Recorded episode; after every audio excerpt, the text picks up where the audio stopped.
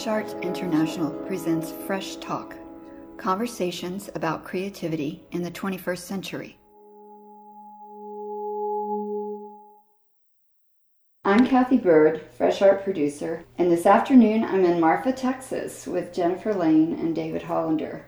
Jennifer is a painter and filmmaker who produces films for professional artists with David, and their company is called Fourth Density. They lived in Los Angeles for a dozen years before they came to Marfa, and since 2006, they've been living here, and it seems to be the land of opportunity for Jennifer and David. They're among the artists who have energized the art scene, and one way they did so is begin working mm-hmm. on Cinemarfa. Jennifer, why Marfa? After living in Los Angeles for over a decade, I'm a native Texan. I grew up in San Antonio, Texas, and uh, we just wanted to change it up, do something different from the urban life that we were living. And we sort of happened upon Marfa. We were taking a road trip, and I had heard about it, of course. And we just sort of stopped in to explore and just got completely overcome. We loved it here and just spontaneously decided to move here and we've been here ever since. We felt like it was time to go to some place that wasn't maybe quite as overdetermined. Don't get me wrong, I really love Los Angeles. I am from Los Angeles and I identify strongly with Los Angeles and with the art scene there because mm-hmm. you know I've always been really interested in West Coast art, things like Wallace Berman and Bruce Conner. You know, moving here seemed to be sort of moving into a place where it was maybe a little less defined. Mm-hmm.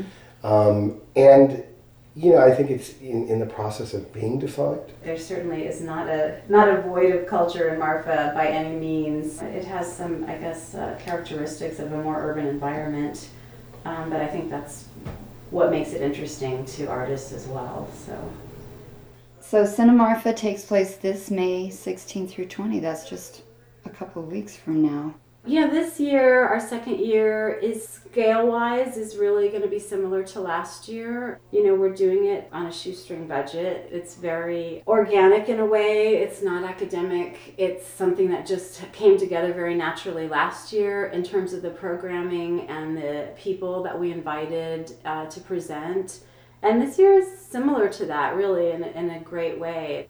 Is there a certain theme or character that you want to develop as the identity of Cinemarfa? While we employ themes, we we do, we don't we're not dogmatic about it. So last year's theme was was engaging no wave filmmaking, which I thought was a really exciting time in uh, in the film world, and one that sort of refers to this moment as well because it was the sort of cinema of possibility. There was this time when, when anybody could pick up a non-professional film camera or video camera, you know, a Super 8, 16, and, uh, and go out and make a feature, breaking all the rules and dispensing with all the conventions of previous films. So that was sort of last year's. This year, it's loosely uh, thematized as documentary in extremis which is to say, not necessarily extreme documentary, documentary at the end of the form.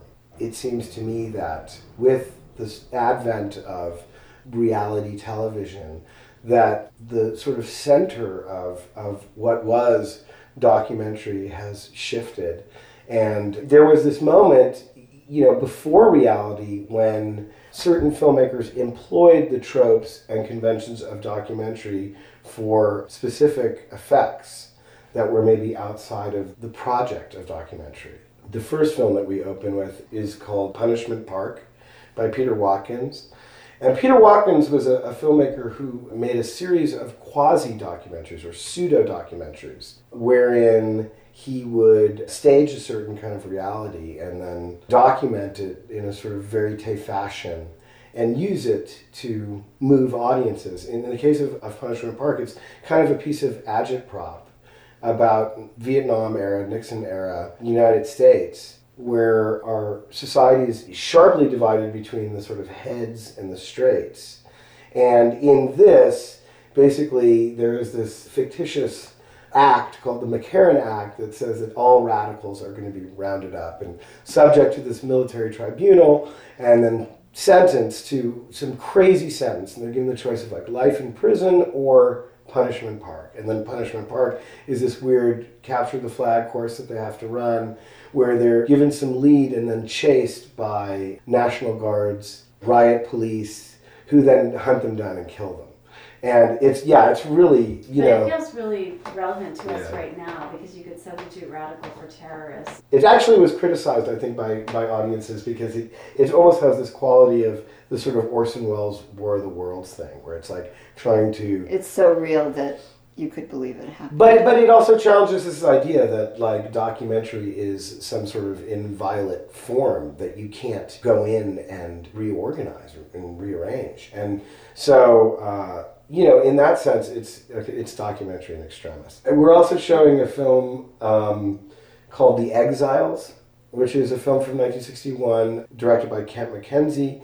And what it does is it uses a sort of it employs a, a verite style to follow this narrative, which is really kind of a minimal narrative about uh, Native Americans living in the Bunker Hill district of Los Angeles. And And the narrative is also based on reality. It's based on It is. interviews, and the people are real people acting out sort of scenes from their life. So it is a it's sort of a hybrid of documentary and narrative. yeah, But Harmony's work really relates yes, Harmony too. more than anything else, I think, is documentary in extremis. I mean, Gummo, you know, certainly is this amazing portrait of America as sort of an American Gothic thing.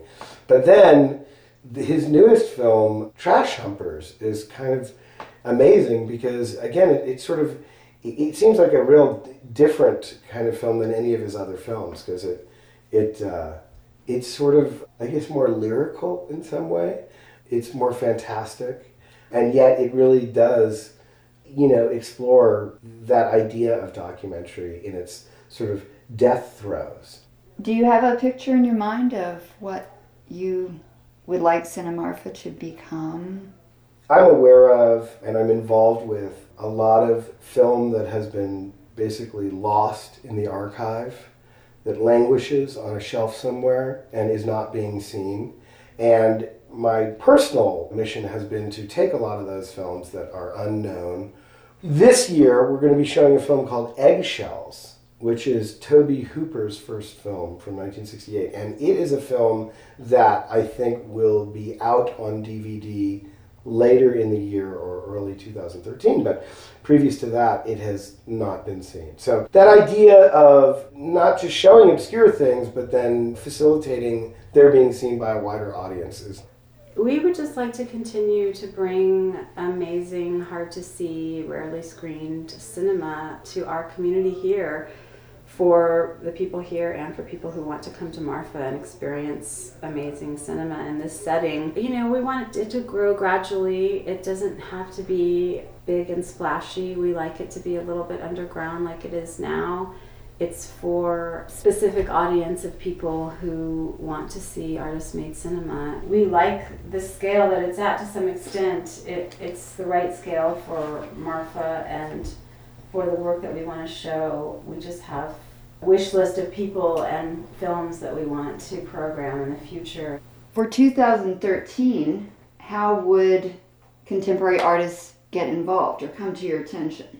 We welcome submissions. You know, you can go to our website, www.cinemarfa.org, and there's a page uh, that will tell you, you know, where to send your work. Yeah, we welcome artists. Who artists and gallerists as well Yeah, you know, gallerists, artists. and curators Exactly. Uh, people who are working in film and video who have a history of showing their film and video work. We're definitely looking for work all the time. It's a group effort on a community local level, but we also uh, want to bring in resources from the larger community as well, and we welcome participation.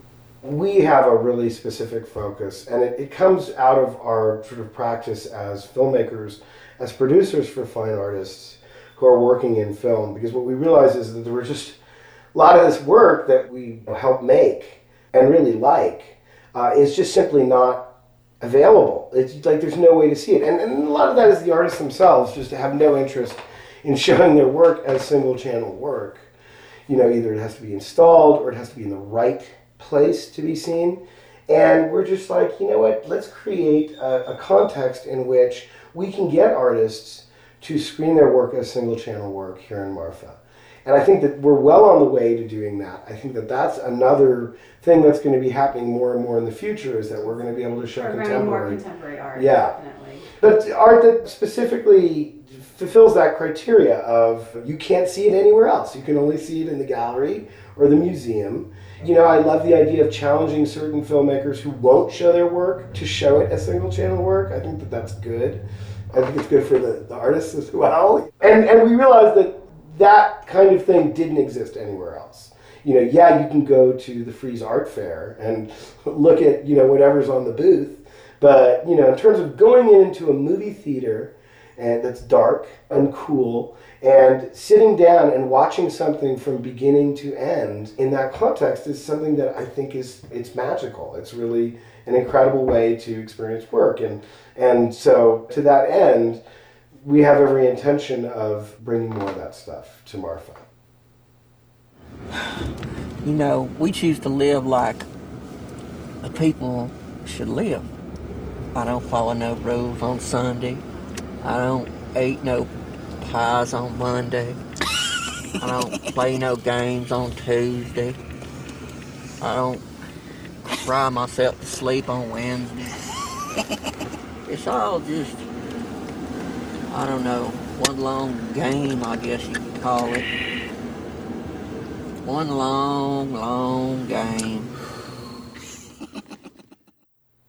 You've been listening to a special feature of Fresh Talk about Cinemarfa 2012. Read more about Cinemarfa and hear other podcasts in this series on freshartinternational.com.